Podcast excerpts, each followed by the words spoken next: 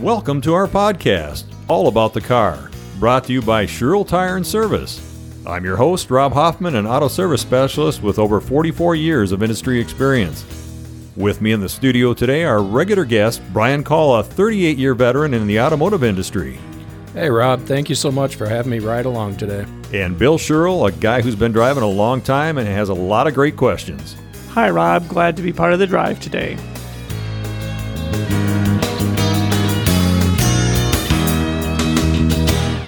Today we're talking about TPMS. Yes, Kind of sounds like a medical condition, doesn't it? it does. Well, let, us clear this up. It stands for Tire Pressure Monitoring System. Yes, Tire Pressure Monitoring System, and that has to do with your car and light truck. Rob, do you know when tire pressure monitors first came onto the scene? As timelines go, it's relatively recent, but back in the 80s, they came as equipment on European luxury cars. And then actually the first American car to be equipped with TPMS was the 97 Chevrolet Corvette. I know back in 2007 it was mandated on cars. Do you know why? I don't remember. It was September 1st. It was mandated on auto and light truck in 2007. And the reason for that was a huge issue that we had back in those days with a major tire recall. So, uh, the Clinton administration decided that we need to have some standards out there called the TREAD Act, T R E A D Act, and that stands for Transportation Recall Enhancement, Accountability, and Documentation. Now that sounds like a medical procedure for sure. That does. That's uh, way out there, but it's it's a good thing that we have that in place. It's made a big difference in our lives today and with the car manufacturers. Rob, that goes back to the Ford Explorer and the 235 75 15 tires that were failing, doesn't it? It does, and actually, uh, as a result of those failures, this accounted for over hundred deaths. All right, now enough of the detail. If I have a car today, do I have TPMS on it or not? And when was it always in uh, every car? So in 2007, it was mandated for all passenger car tires in the United States. And there's a couple of different ways that the TPMS system works. There's an indirect and a direct TPMS. The indirect actually uses the speed sensor that is utilized for the anti-lock brake system. And it measures the actual miles per hour that the tire is turning. And if it sees a variance between the four, it will turn on the light and tell you that there's something going on. Hmm.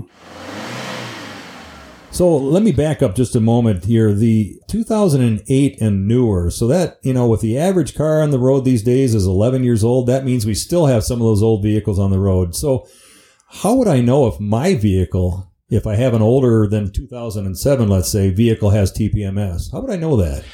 The dash is going to have a light that's going to come on and indicate that there's a low tire. Okay, so you will actually have an indicator on the dash. It'll be one of those uh, Christmas tree lights that you don't want to see, but you'd have one of those. Yes, there'll be a light that comes on on the dash. Okay. It kind of looks like a flat tire with an exclamation point without the dot in the middle. Since 2007, that was mandated. Prior to that, it could be various different types of lights. Okay. So if I had like a 2005 uh, Chevy Impala, I may or may not have that that system on my car. That is correct. Okay. So Brian, you were talking about two different types of systems: a direct system and an indirect system. Uh, are both of these accurate? The direct system is more accurate in most cases. Most of the systems will actually tell you which tire is low and what the actual air pressure is, but not all direct TPMS does that. Some may just indicate that there is a tire low on the car, but won't tell you which one or what pressure. So it depends on the year, make, and model of the car.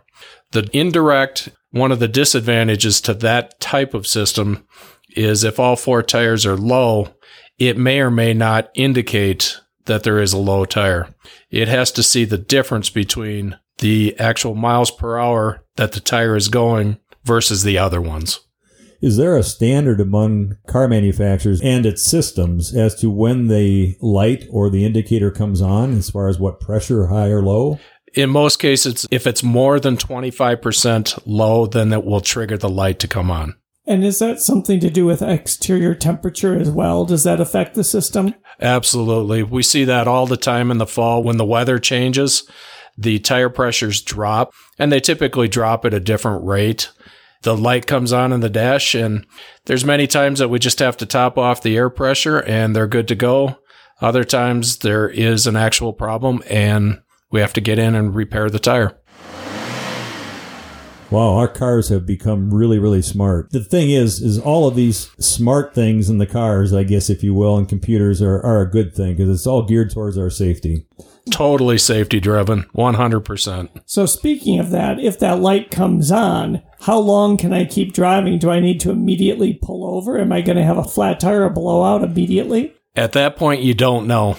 It depends on how quick the tire is going down, what type of injury happened to the tire, or if it's just a slow leak over the course of a couple of weeks to a month. So it might be a good idea to at least stop the car, pull over to the side of the road, and take a look at my tires if all of a sudden I'm driving and one comes on. If you have the sensors that transmit the exact tire pressure to the dash, you can keep an eye on that. Mm-hmm. Um, that may or may not tell you if you need to pull over right away. If the pressure drops quickly, obviously you want to get off to the side of the road as far as you can, as safe as you can, as quickly as possible. I've heard some comments um, as I move around in my daily routine that uh, sometimes uh, people just don't like these systems. They think they're more of a hassle than they are a help. Can you shed some light on that? They can definitely be a hassle, but got to keep in mind it's for safety. What I mean by that is you come into the fall with significant temperature changes and those tire pressure lights come on quite a bit. And it's nothing to do 20, 30 tire pressure checks after it drops down below freezing when it's been nice and sunny the last few days. So it's something that you still have to check, but it's kind of inconvenient. So, do I need to check my tires at any other time if I don't have a light that comes on? The tire pressure should be checked periodically. When you get your oil changed, that is typically when they get checked. Checking it once a month, even if the light doesn't come on, is a good practice. The TPMS system and its warning system should not take the place of manually checking your tire pressure. Is that what I'm hearing? Absolutely. Because then you can take a peek and see if there's any snags or injuries or metal things sticking out of the tire that might give you an indication of a future problem. So the rule of thumb is to continue to check your tire pressures. Give it a once look over before you head down the road every once a month or so. Absolutely. However, can I turn the whole thing off?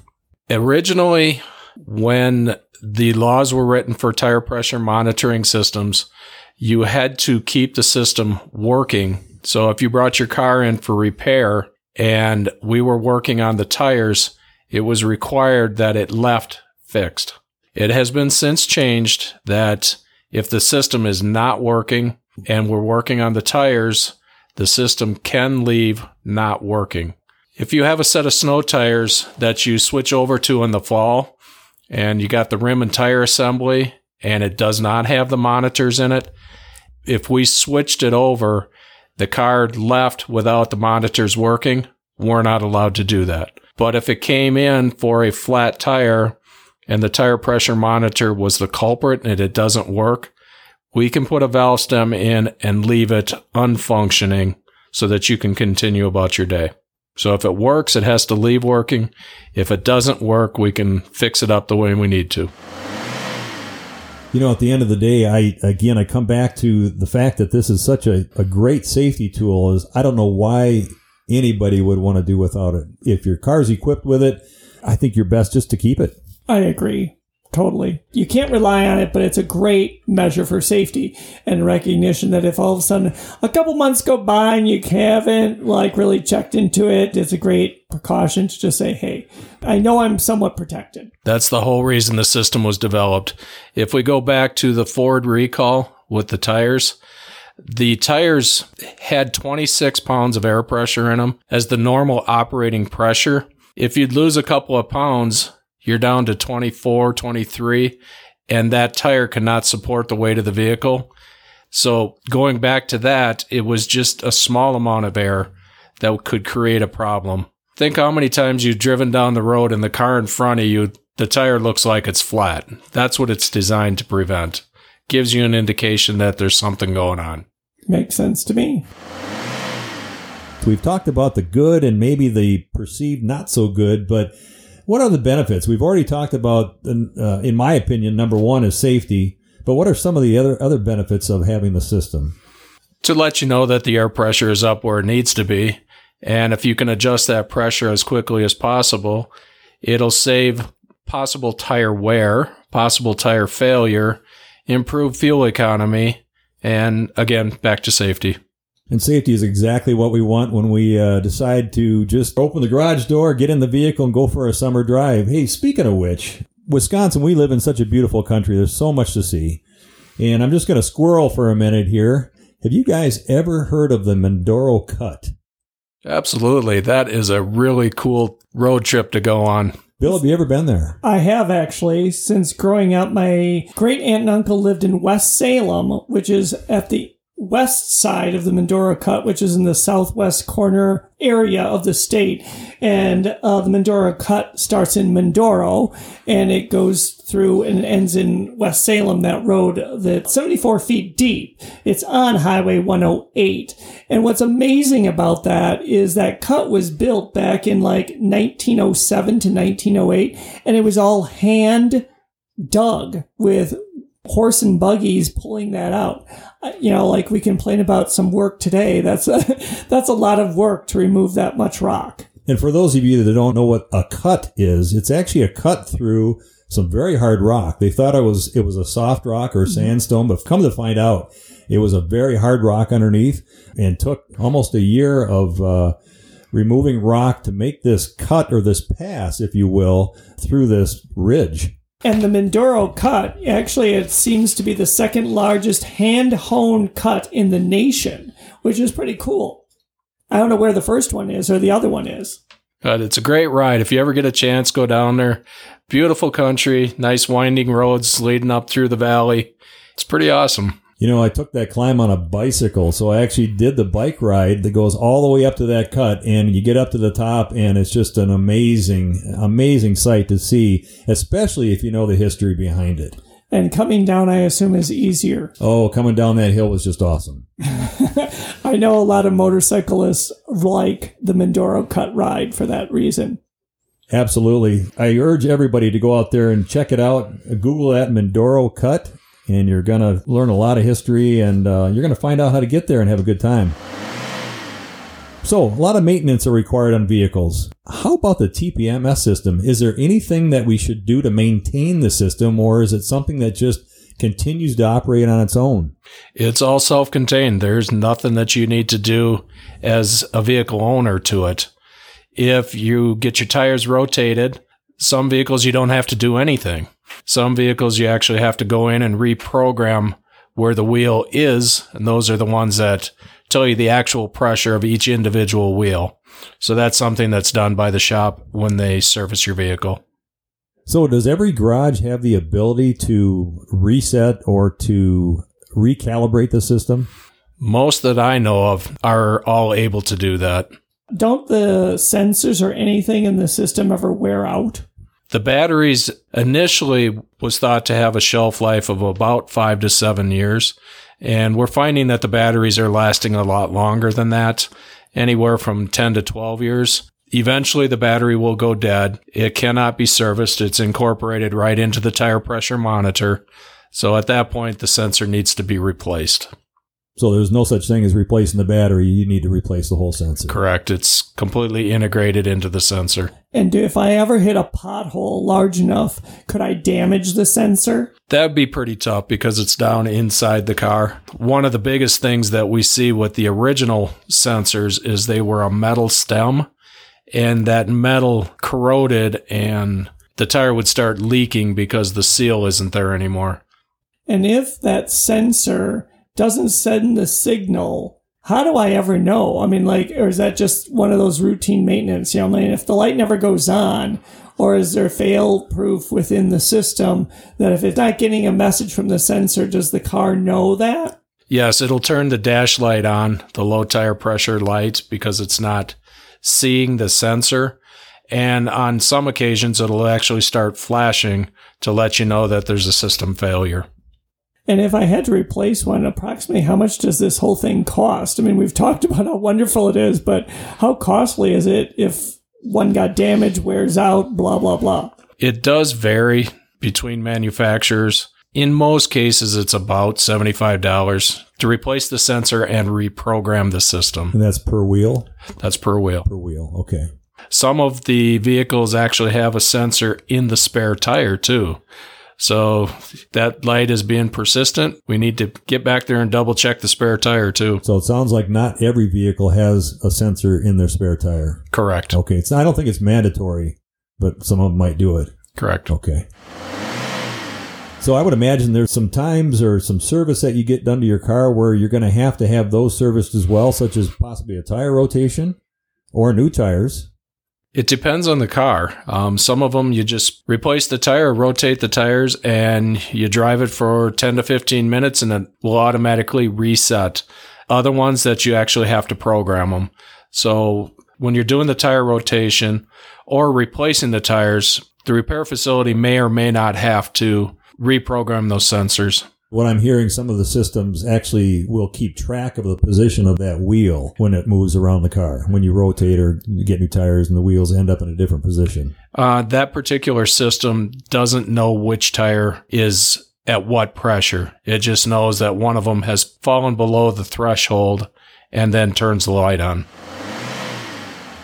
So then, if I'm listening to this and my car doesn't have a system, can I buy a system and have them installed in my tires? Yeah, there's actually kits out there that you can put on the older cars and it will indicate whether you have a low tire or not. Is that true of any tire, you know, like camper tires? Does the system pick all that stuff up? Yep, you can set it up for any type of trailer, RV, semis even have them. So it's available for all the different types of tires out there except lawn and garden and things like that, That where it's be- not so bad to go flat. You know, I had to refill my wheelbarrow tire just the other day, and it would have been nice to know TPMS. like a little sensor to my phone or something to say, "Hey, before you need to use this, your tire is flat." Well, you might be able to get out of some work just leaving it flat. exactly. You know, I think the two of you have sold me all the way around on this thing. I'm going to get TPMS for everything on my Yeah, farm. Exactly. However, does it work on nitrogen-filled tires? yep, it doesn't know the difference. Okay. So it's to know. strictly measuring pressure. Tire pressure, that's it. There's a lot of information here. We have some links that can back all of this up as well. We talked about the history and the facts about TPMS and the fact that it is not a medical condition. It is tire pressure monitoring system. We also talked about TPMS and your car. In other words, if your car has it or not and how you would know and the safety features of the TPMS system and the benefits that all follow. We also talked about servicing the system if there is anything to be done. We had some questions at the end in re- reference to replacing the sensors if needed and if we can add them to a vehicle that does not have them equipped already. You can find these informational links at allaboutthecarpodcast.com. So ride along with us next time when we talk about wheel alignments where it's all about the car. To listen to previous episodes, to find additional resources or send us a message, head to allaboutthecarpodcast.com. See you next time.